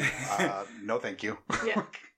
he got the jump on one, but then he just killed the other two. So, like, no. Yeah. Uh, the hallway fight scene was great, though kind of dumb on his part to scream, I'm alive! And then start killing more people. like, if you just did it quietly, man, you probably could have taken them all out. You would have died anyway, but at least you would have got a few more. Yeah, yeah. The way they showed how the shields work was ingenious. Oh, shields are way when it's better. it's red when it's when you know, Something you know the slow, yeah, Yeah. when you go slow the shield isn't as resistant but the way that they showed that was just genius hmm Yeah, much better. There's still that like vibration, and you can tell that there's something is changing when it goes through. But at least you can see the people. Yeah. Because they explain it like a static sort of a like charge or whatever in, mm-hmm. in the book. and it's a good way to keep the movie it's PG-13 right Yeah. it's a good way to keep the gore down by with the shields like oh it's red which signifies someone has a mortal wound yeah. without Mhm. like blood flying everywhere you know what i mean so There was a good amount of like blood in it. I think there's like one scene that was just like people were just massacred and there's blood all over the place. Well, it's more stagnant blood, where It's it's, like stagnant. You're right. Yeah, it's not It's bloody coming out of handprint. someone's neck. Yeah, bloody handprint from Mapes and blood on Joni's hands. Yeah. Uh, Blood Planet. Yeah. So yeah, the bloodletting planet, It which is just a puddle of blood. it doesn't need to be a rated r movie you no, know? it doesn't. it doesn't No. it, it totally does but you can get some of that like more visceral look of like having blood in your film Mhm. if it is just stagnant on people rather than I don't need a blood pack. I don't need, you know, explosions of blood out the backs of, Yeah. you know, stomachs when they're being stabbed or whatever. Like I don't No, need any and, and even in the book, they never even mentioned anything like that. That's like, not a lot of gore. Yeah. No. what do you guys think of the score? oh, great. Fantastic. The the thing that I touched No on notes. at the end of No notes. the thing I touched on at the end of last episode was like the stuff that's been in the trailer of like the "Ah, yeah, Yeah. like that kind of almost like native singing The kind of thing. Arabic, loved, yeah, yeah, loved that. Yeah, Every time that popped up, it was great. It signified importance. It like it hit all of the right tones, and I just like loved its inclusion. yeah, yeah. Mhm. And there's also the score is fantastic. I love um, a lot of good drums, a Mhm. lot of drum happening. But there's also large swaths of this movie that are very quiet. hmm There are like more like ethereal and Mhm. yeah. Yeah, Which you notice as you're trying to put like a bunch of junior mints in your hand quietly. You're like, I, have, Oh, yeah. I, I I think there were haven't times you're trying to mint be a a little while. more sneaky yeah. than- yeah. And then it went dead quiet, you're like, ugh. oh, Yeah. all right. So I made sure to finish my bunch of crunch before the movie because Right. otherwise it would have just been a bunch of noise. That was a good choice. the, the Bunch of Crunch was a good choice. I saw that. That's I wouldn't reach for that, but it's a classic. It's, it's like a, it's a good. sleeper. yeah, it's a little noisy though, so you got to finish it before It's the that movie crunch, starts. yeah. Put it all in the popcorn. Yes, Shake yeah, it yeah. up. Oh my God. See, that's the move. But um, anyway, So yes, but like again, very atmospheric. So Mhm. when you do hear the score, you definitely you feel something. But yeah, just very primal. Yeah, very exotic. It makes you. yeah, 'cause even on Caladan, they didn't have any of that sort of like a, a, a, Mhm. a music a type of music, and then Uh, once we get to Arrakis, it gets. Yeah, sorry, I was thinking of the score. The drumming. the drumming. yeah, Which sounds like a, like a Home Depot buckets, but yeah. When the Bene Gesserit show up on Caladan, That's so. Mm-hmm. That's Oh, a yeah. and it's raining, and they're just like their silhouette walking in. Yeah. Oh, that's great. Yeah, So great shots. Yeah, the way the frames, they sh- how they shot everything, lit everything looks excellent. yeah. The box scene was amazing in this. Yeah, very good. Oh, so Paul's good. facial facial reactions and like his whole demeanor changes and the pain and intercutting that with Jessica guarding the door and like crying 'cause she's about to lose her son. Yeah. Like they don't go into the whole like a man's never been attempted this. Yeah. Only women survived this thing. Like they didn't go into that part of it. But you could tell that she's just like, no, he's fucked. Like he's like But my you, son you is tell gonna too when she comes back in that he's she's like genuinely shocked that, that he's, he's, like standing alive. there. Yeah. And the way he's standing there too is such like a power stance of just like, what? I just took on your test and I passed it with flying colors and I stood you like I looked you in the eye. Right. And then he's standing there like broad shoulders and everything. It was just like a great power stance. Was there the um? They tried and failed. No, they tried and died. The line in this. No, there No. wasn't. It just, Interesting. you know, she's just like, you succeeded. Congrats, little Mhm. human. Basically, like, have a good life. Yeah. And then she walks. It's a very, very stripped down Mm-hmm. version of the mm-hmm. conversation we get in the books and in the Lynch adaptation, which I think works. You know, you get the little bit of exposition of Jessica chose to have a son instead of a daughter, and therefore, like, is kind of on the outs with this group, and they're gonna try to help them, but they're kind of fucked going on Arrakis, and then yeah. and then she's off. And I love the line too of like, we had a plan. You were just supposed to do daughters because we have to crossbreed these houses. We're not done yet. We're close, but like you fucked up. But you had the hubris to think you could birth the Kwisatz Haderach. Yeah. So like you don't get that going into the test, which is fine, but coming out of it, you at least get the explanation of like why that test was important, why Paul is important, why Jessica kind of is on the outs. Like you get it all very quickly. And again, in a just a walking away scene. So you get that exposition via she's still sitting in the chair with the box in her hand going, This is why this is important Yeah. and this is why everything's this. And I love that Paul like was just in the background and when Jessica turns and sees Paul was listening, it was just like fuck and he's like, What did you do? well, it wasn't so much that Jessica felt like she had the hubris to like skip because the Kwisatz Haderach was planning to happen on the next generation. It's just that she loved Leto. This is something they didn't really touch on in the Well, movie. She loved Leto so much. He wanted a son, and she she she generated the son because she loved Leto. But she told the mother, "I would never. I vowed never to regret my decision," which is a line they had in the Lynch movie, but not in this one. This is well because I think one thing that I again got through the media blackout was a lot of people talking about you know the adaptation wants to flesh out more of the female characters, which for at least book one of Dune really essentially means Jessica. Mhm. And I think in this adaptation, it's not explicit, but they have flipped her motivations around a little bit. Hmm. You know, because in the book it does, she does make this choice. She upends her whole life for handsome, beautiful Duke Leto, who she loves no matter what. And I think in the movie they're implying she does do it a little bit to be like, I can fucking do it. Yeah. Hmm. Because that conversation that she has with him, he says, You had my son and I trusted you. Yeah. Which sort of implies like he was not the one saying, I want a son, I need a son, I need a son. Interesting. I mean, it kind of implied that. Yeah. Well, yeah, it kind of that's a good implied that like she gave him what he wanted, Wanted. and therefore Or he's like she's she's more to him than just a concubine. concubine. Yeah. And it, we get that with the line of "I should have married you" as well. Like it proves that they have a special bond, and like maybe that is what produced the the Quizmaster bo- earlier than earlier than anticipated. But I think, yeah, I think she is more overtly ambitious.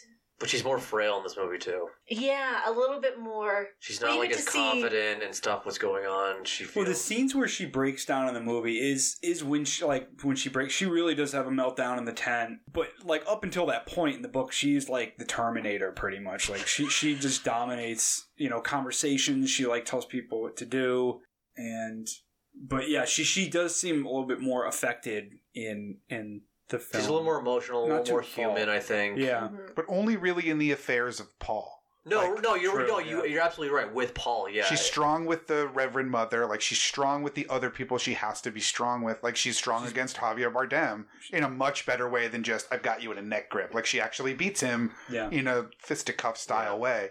But anytime Paul is at risk, that's when she break she gets emotional because her plan is now falling Yeah, apart she, if she, she, loses she goes Paul. full mother bear and she does exactly what she what she's supposed to be doing. But Yeah. yeah. the connection there emotionally is a lot better here than it was ever Mhm. conveyed. Even in the book, to be quite honest with you. Yeah, she can be a bit of a. She can be very opaque, whereas here you can see her. Like you, you can even see, get you her see like her face. There's like a lot when- of face acting in this. Yeah. which is very Mhm. when the Bene Gesserit come off of the Imperial delegation ship and like she makes eye contact She's with like, the "Oh, Reverend Mother. shit." She's like, "Oh fuck." I didn't know you were gonna be here. oh, shit.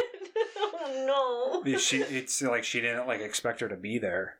In a sense, it's like, oh Mhm. no, I'm gonna get yelled at tonight. Yeah, yeah. yeah. Great mom's home. Yeah. Yeah. But yeah, even with the the role reversal with Kynes, you have more of a female presence in the Mhm. movie too. Yeah. it makes sense. Which I mean, makes sense. It's fine. Yeah. Yeah, and I think yeah, there are there are elements of Herbert's work that I think are are really forward thinking, but there are also parts of it that are you know a little bit gender essential. Yeah, he doesn't really know how to write, describe what love is really at all. Um, the the extent of him kind of describing, I think family love, he's good. Like as far as like Father son, mother Father, son. yeah, in, in like brother sister later in the books too. But like as far as like romantic relationships, like he he just roll right lines like, "Oh, I, I love you." Paul and Chani's love is never. with Chani, I can't. I It's can't. just like, oh, I saw that this hot girl I in my my visions and I love you, and it's like it's never really explained what their bond uh, is as much. But yeah, I mean, I, I totally see what you're saying about like how Herbert falls short in in a sense a little bit. Well, Um, thankfully, there aren't a ton of those kinds of relationships here in this movie, at the very least. Like, we Yeah. might get that being a bit more problematic in a part two with Paul and Johnny. Is that? Please, yes, thank Okay. you. I'm like forgetting what it There's an A is. after the H. Yeah. Um, so that might become more problematic later down the line. But again, I think it, uh, the filmmakers have done enough to probably add in, and they'll probably be able to kind of make that a bit more important. I and think they'll be able to tell on yeah. superficial. Just the actors will do a good job. yeah, because you can show each that. other. Whereas the book, you you have to tell it. You can't show it. Yeah. So you have to show. You'll Yeah. be able to show it in the in the movie. But speaking of Johnny, what did you guys think of her official introduction at the end and kind of his ingratiating himself into the Fremen, that final battle? What did you guys think of kind of the the culmination here for this first movie? it's where I thought it would end. I, I honestly thought it would go a little bit past it, all, but they wanted to end on an action note. I guess it, it, it's kind of like as far as like a three act story. They're introducing uh you know your final uh apex kind of action moment on, on a character we like kind of just met too, and like it, we don't really know, which may feel for you know a viewer not familiar with the story may feel kind of like a kind of a clunky kind of ending in a sense. I don't, how do you guys feel like where it ended? It's Where they chose probably the end it. best place to do it before we really get to see the Fremen world of things. Yeah, Mhm. But it'll be interesting because we still I- got some story before the time No. jump too. So the mo- the next movie would right, theoretically but. I was out of curiosity because I've been re- rereading the book. I haven't completely caught up to where we where this movie ends, but that the Jama, Jamis, Jamis, whatever fight Mhm. ends about at like the 400 page mark, and the book is 600 pages. So I mean, we're two little, third. o- little over half. Yeah, yeah. Okay. So I mean, they the film maybe the same amount of time for the next movie. They're gonna Mhm. have to do. Well, quite a I, bit, I think they won't have a There'll be extended with that. battle sequences 'Cause and there's a lot to of- Yeah, yeah. There's a lot like with Paul tripping out too that can be extended. Bring it. So, yeah, I can't that's wait. what I That's want. gonna get yeah. full 2001 Space Odyssey. Yeah. dude. Yeah, and you have you know Jessica as well. Yeah, Oh, God, I wish it was longer. I know. I know. I was ready for another two and a half hours. I had my still suit I need on. to I go was going to piss. Let recycle intermission my. with a gram, go right back into it. But I was wearing my still suit. I was going to recycle my, still urine suit and my was feces. full, dude. You'll get your chance, Brian. I'm sure Yeah. there'll be double features when a part two comes out. Yeah, I know. I'm just ready to watch the second part, third, fourth, fifth. But How do you guys feel about the the battle itself, the climactic battle, if you will, between The attack on Arrakis. Well, the attack on Arrakis was amazing. Like Yeah, the yeah. explosions, the way it blew up, the way people weren't just doing you know Flips. monkey flips and Yeah. whatnot. Um, Wilhelm that was screams great. everywhere. Yeah. Yeah. Uh, but no, like Paul's Paul's fight where he you know becomes essentially the leader of this Fremen cell. It was good. I liked it. I liked that it was. It was there was no score to it, which I noticed that it was Mm. just kind of raw and kind of Mm-hmm. that also wasn't very theatrical in nature. It was just kind of like a raw knife fight. And Jamis was like a lunatic in this dude. Yeah. He's he's He's he's, he's in the- unhinged in the book. Yeah, yeah, he is, yeah. too. I 'Cause thought everyone tries to a convince him really like you don't want this smoke, you know, and but he does it anyway. the, the motivation of the fight is a little different than the book because Jamis challenges Paul directly, right? He doesn't, or no, he cha- or does he challenge? If you remember, does he challenge Jessica and Paul's his champion? Is that I, consistent? I that's a, can't that's a detail, yeah. But did, did you notice that they called Jessica? They- Sa- Sa- how- how do you- uh, Sayadina. Sa- Sayadina, which is a name that they don't give her till a little later. Mhm. Um, they don't choose to give her till later. That's like the name from the um, their their uh, Reverend Mothers. The Reverend, yeah. The wild Reverend Mothers in the Fremen community, if you will. No, I don't think they showed it here, and there certainly wasn't any explanation or conversation around it. But Paul crying over Jamis because that was a big deal in the book too. Yeah, Yeah, they, no- they no one- do. There's a little tear. There was a tear, but no one noticed it. No one- I was waiting There for was like a- a there was finger a to tear? come off camera and be like, "He gives water for the dead," just like because that's what happened. Well, it, they cut it out in the Lynch one. He does he does cry, and everyone goes over and like takes turn touching Paul's tears, and they're and you know it's a big thing when you cry in Yeah. Fremen culture. 'Cause you're Um, wasting water. Wasting water Waste- yeah, dead. you, yeah. you're giving the water. The- yeah, there's a whole like funeral scene, which is probably going to be in the next. Because they are still carrying his body. They're like, yeah. Yeah, like a funeral. I thought that was cool. yeah, The little like rig they had for it. it's great. I hope that they have. One thing I loved about the book is after he kills him, they're like, "Okay, here's his wife and his kids. They're yours now." and Paul, and the kid's like eight, and Paul's like fifteen. Yeah. It's just really goofy and funny. I hope that's in the. You next can call me Moab Dad. And they're like God. following him around, and mob dead. like You immediately are after he Moab kills him, they just like cart in his family, and this is like, "This is yours now," Mhm. and they just have to be okay with it. And Paul starts ordering them around, and sends the wife on coffee duty. They don't say Muad'Dib at all in this. No. no. No, they don't give him his names. They don't do They anything. they, Yeah. they say Mahdi a few times. Yeah, Yeah, I they think use some of the gives himself- names. yeah, Paul, Paul gives himself the Muad'Dib name. The only explanation was the the hand of God or whatever it was on the first moon, right? yeah. Yeah, Yeah, and then they see the little mouse the little mouse. is, Yeah. is around. Mouse A looked good right. pet. Uh, yeah. I Would love. that be a pet? I loved the. Uh, you see the water going down his ears, and it like it funnels right to his face, so he can like drink the water. Mhm. Uh, I thought that was really clever. When they're in the tent, you could see it going through the little veins. in the I tent, like that a too. lot, yeah. just a lot of cool detail. I mean, you can tell the guy like loved the book. Mhm. Yeah. Yeah, I, you can totally tell because, like, you know, obviously you have to make these concessions and consolidate different things for for film, and he did it, and he didn't like rearrange things like you know obscenely or like go against what the whole vibe of the book is, and I just told it beautifully on film. I give him an A. Anything you didn't like about it? Um, I mean, for me, it like it does kind of feel a little bit of a letdown in the ending.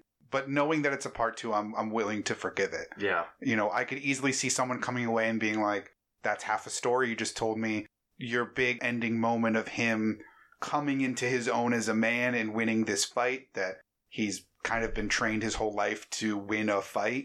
It does kind of feel like, okay, cool. So you beat that one random stranger who you just met and wanted to kill your mom. But like those people that just destroyed your whole family and the place that you call home for the last couple of weeks, they're still out there and you're just kind of like, all right, I'm going off into the desert with these people now. Yeah. Like it does kind of feel a little bit of a letdown, but I'm willing to go along for the ride. Like I'm willing to say this is episode one and the next episode will conclude this cliffhanger of sorts. So I don't, it doesn't take anything away from that because I still enjoyed so much of what came before it yeah. that I'm willing to excuse that, but I can easily see how people wouldn't be. Bridget. I, Oh, you I, really liked it, I, huh? I really liked it. there were a couple times I'm like, all right, I've seen enough shots of Zendaya in the desert, like enough. There's hmm. yeah, there's a There- There's a lot. well, lot well, of- she's like the young hot actress. They want to make sure she gets. I mean, it might be like in her contract. Contractually, she needs to be It's in like 11 for minutes four of- full minutes. Yeah, fifteen minute of yeah, like we, which we is- get it. and You're I- and dreaming I of like Johnny. her, yeah, but I I could see that becoming tedious if you don't if you're not familiar with the book, or maybe not. Maybe you're a big Zendaya fan. Who's to say? Um, No, I agree. I, there was like one too many shots. It's like we get it. You're dreaming of Johnny. mhm. but yeah, even if you are a Zendaya fan, you're walking away disappointed no matter what. Yeah, that's true. then you're like, why was she in all the trailers? When do we meet her? Yeah. I mean, she'll have a huge part in part two. But Yeah. Yeah, Well, I mean, she's there. I don't think. I think they're gonna She's- they're gonna write in some stuff for her. 100%. Yeah. And like I said, that they are only they only 200 pages left after this for part two. They're going to unless they start borrowing from Messiah or some other appendices or something like that. But And I would assume they'll cut the "This is your family now" bit that you were just talking about, and she'll kind of take the proxy Mm. for. This is like your like they'll be his wife as opposed yeah. to they'll probably have a here's lot more random wife of family the man. dynamics. like they didn't have Leto two at all in the Lynch one. well, yeah. I mean, Like, th- yeah. and that's kind of important. Uh, you know, well, I don't. I could see them cutting that. I mean, Paul has a son, and he's like m- murdered. They don't even explain how they get Alia from the CH to to Arrakeen at the end of the Again, movie. and, that, don't and that's and that's just that's stuff up. they'll show. Yeah, They, she and that's that was a that was another Yeah. pl- one of the many plot holes in Lynch's one. But yeah, I th- I think they'll take time to to show that yes, Paul does have a son, and he gets murdered. Yeah, they'll probably put that in. yeah. I don't see them not doing that, even though it's not like the biggest plot device in the book either, because he's he's just like my son is dead. Yeah, well, it's like so it's like years have passed. They have a son. You don't hear or see the son in the book, and then it's he's dead, and then the book ends. That's sort of They could make it a juicier part of the story. they story. can make it a juicier part. yeah, of the they can like, they can make it they get some emotion out of Yeah. that Mhm. too. Was there anything in the first half of the book that isn't here that you're like, damn, I really wish? I know you guys have touched on some of the elements that were combined or merged or like, yeah, sidestepped I mean, a little? uh, even if even if it wasn't like so much necessary, but again, like things that I enjoyed reading and like the spent chapters on, like the banquet scene, like Mhm. the the secret uh, greenhouse scene. Yeah. because that introduced like Lady Fenring and Count Fenring, and like this, there's little devices and things that are in the in this in the book that I really enjoyed. There's one that like Doctor Yueh I think gives or Thufir to Paul. That's like a tiny little thing that has uh, it's like made of paper mache or something like that. Mhm. He says you can't touch it with your your own finger. You have to touch the edges Oh, of that's it. that's his uh, OC Bible that Yueh gives to Paul. That was his wife's. hmm. Yeah, so that would So add a, that- that, would add more to like the thing, whole yeah. Wanna thing, Wani thing. I do miss some of the fun elements with like Gurney Halleck with the, the the singing and the poems, and it's either him or Duncan Idaho that shows up drunk to the House of Rakeen at one night in the book. That's a yeah, fun that- little that's scene. that's Yeah. part of the the everyone thinks Jessica's a traitor plot device, yeah, Hmm. which they they glazed over, which I get, which I, I get why they did that. I mean, wh- I like I, think- get why they did it, but I'm just saying like I would have Oh, enjoyed seeing I, I- like I think that. what you're like, getting at is like, and one thing that's not expressed in this film is that when they arrive on Arrakis, there there is a status quo for like a couple weeks, like where they're kind of getting to know the planet before the, the betrayal happens. Hmm. There, there, they, there is some like chill time where like there is more character development, and they're like meeting different players on Arrakis, and there's you know in, uh, a banquet party, there's Yeah. a potluck dinner. there's like a, like there is it it is in the movie. There's a strategy scene where they're all together, like all yeah, like that. I like that and- scene. It is, but t- to your point earlier, we were saying like they started doing like a walk and talk. Mhm. They do that for like a whole chapter. Like you learn so much about the history of Arrakis, like the stewardships, all that shit, and it's really like uh it's important information. At least Yeah, they got to move the move. they got to move it, move it along. Mhm. So I guess that would be the main criticism, but I, it, it still works. 100 percent works. more Spider Human proxy. Th- That yeah. that was creepy. It's like what? All right. So what happened again? I, I knew I saw There's something. just a, there's a we spider in the Giedi room, Prime. and we they. on Gritty We, Prime. we go right? back to It's like the second scene Kitty of Giedi Prime, Prime. Yeah. and It's when the Reverend Mother's coming to basically in. talk about the plot of Yeah. get killing House Atreides. and I think Yeah, it's which just is part weird. of how they're so twisted. Um, so instead of you know having like a cow or a cat and a thing, you have a part spider, part human that they've It looks like a gimp with like eight legs, Yeah, like it must eating have- like dog food. yeah. Mhm. And she says like, "Get that shit out of here," and it like Get that scurries. beast out of here. It must be Get him like, out of yeah. here. There's not really a lot of like aliens in in at least described in the first couple novels. So I, it, that's got to be some kind of like human thing. Yeah. like a human. It's not like Star Wars where it's like No, you that's go what I to mean. a bar and there's like twenty different. That's what I mean. They just decided to add another bar. Or, Yeah. excuse me, another beast into the uh, the bar. It's not. Yeah, it's not like there's like Twi'leks and all sorts of different. Yeah. I think it's just to differentiate them as a different kind of human. Yeah. To be like, look, these guys have weird, fucked up creatures with them. Mhm. As opposed to the very, like, Yeah. almost Earth human House Atreides, where they're all just like normal Mhm. dudes. I thought they did the floating baron thing Mm. good here. Oh, it's hard. so yeah, it's hard to not make it look goofy. It's goofy, but like there's a good scene where it's like out of focus and he's sort of coming across the table that looks. So when he's really going to kill cool. Leto, because you almost see his Oh, and he toes just- touch the table a little Yeah. bit. Because I liked how he was wearing that like long drapery Mhm. that covered up probably No, that was smart to make it look like a floating fat man. Yeah. which is not what is explained in the book, like verbatim. Yeah. Yeah. So I thought I liked that a lot better than just kind of like very clearly man in a wire wearing almost like a jetpack, like floating around Yeah. like it was in Lynch. This was a much better way to convey that like this dude's wonky and weird and you know, he's floating. Like they don't I don't need them to explain why he's floating. I can see the thing on his back, so I know it's not like a superpower Yeah. float. But I thought that was done really well. And I like when they Leto's death scene is very cool, very atmospheric. I love the big long table. Hmm. Um, The edge of the table just covering his trunk. yeah, He's so naked. just naked, so vulnerable. um, and the the drama of when the gas gets out and everybody dies like instantaneously. But I like when they come back and they send the ha- guys in the hazmat suits. Yeah. to Oh, and the get 'em. Baron's hiding and in the corner. Baron's hiding up in the corner, like Mhm. like just, yeah, just like so, it's just so Yeah. frightful. hmm I like how the shield was what saved him rather than just he's out of range of the mist. Mhm. like it was in Lynch's, where it's like, okay, you there's three people in the room and you killed one of them with your breath. But this Right. was cool that it like filled the whole room, and the only reason he was able to escape is because he had the shield and the ability to fly above. yeah. I'm sure, however high the mist would rise. The, the Lynch's was a little bit more accurate in the portrayal of that scene in the sense that like Leto kind of mistakes Piter as he was like so s- still kind of spun out from the from the drugs. He he breathes on the wrong person. Hmm. Yeah. What do you think of Piter in this? He's only in like a couple of scenes, but Not enough Piter, not enough Mentats. I think there's but, just not I mean, enough of Piter in this because that guy is genuinely creepy in everything he does. He's Mm. in a lot of like movies. He's in The Prisoners. He's like that weirdo in Batman, the the Dark Knight. hmm Um, He's in Ant Man. oh, is he in Ant Man? He's in Okay. Suicide Squad. Who's he in Dark Knight? He's the one of the cops, like one of the pretend cops that's like with the Joker or something. Yeah, he has like Rachel's name tag on it, Yes. like and and Two Face Harvey like kidnaps him and like Oh. interrogates him. Yep. Okay. I mean, He's, yeah. he just always plays like a creep, but Creepy. Mm-hmm. yeah, yeah. I mean, yeah, more Piter would have been good because he's like he was like partially the mastermind behind the whole plot to overthrow to, to take the Atreides down. Yeah. and he just like has like three lines where he just Yeah, it seems they just kind of almost removed the Mentats completely because Yeah. they they are only in a couple of scenes and. I just personally love that so- detail that like we don't have robots or machines anymore because of X, and now we have Mentats because of Y, and Mm, yeah it's just it's a cool detail that they don't really go into. they don't go into. no.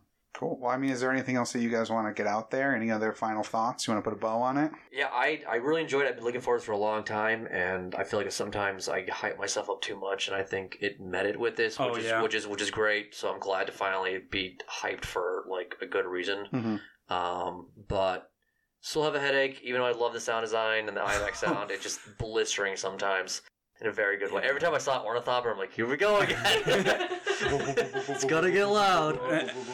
Um, Would you but see it in the theater again? I would, but I, I think I'd to? go. I would think it would go more to like a like a smaller theater with a yeah, recliner I, seats, I, like a little, was a little more fun. intimate. I don't know how much it added to like the overall. It really is just a couple feet on either side. Yeah, but it's the picture quality's better and the Oh, it is? thumping of the sound. Yeah, just a little bit. Like all of the other, it's basically like 1080p versus 4K. Like if you wanted to put it in a Gotcha. But you're also you're at home looking at this and just the aspect of like yeah, it's more in your face. it's more in your face. and taking up your whole field of view as opposed to seeing everything on the sides or hmm you know, like in the theater itself. I itself. mean, go home and watch it, and then decide what you've missed. Yeah, I think I I think I like for another viewing. I don't know if I'd sit and watch the whole. Maybe it's just kind of piece by piece to absorb it. Revisit some Yeah. some things. hmm What do you think? How many bags of popcorn are you giving Out of what? Out of uh, it's a special Brian rating system. Don't you remember? I don't remember. I'll give it five out of five bags of popcorn. Johnny, I like a four point five. Yeah. Adam. yeah, like 4.5, 4.25 maybe. I think yeah. I th- I I've four four point seven five. Okay. Okay. I think a five would be like it's, it was a transcendent e- All right, experience. maybe I'll dial back a little bit and I'll go to a four point five. Okay. Well, the thing is too is I think once we see the part two, like that being like one Yes. whole, I'll treat that as a whole story, a whole Correct. movie. Yeah. It, and that's another thing too that we didn't really mention as far as like because we've we had sort of like the Star Wars, we had we had the Lord of the Rings.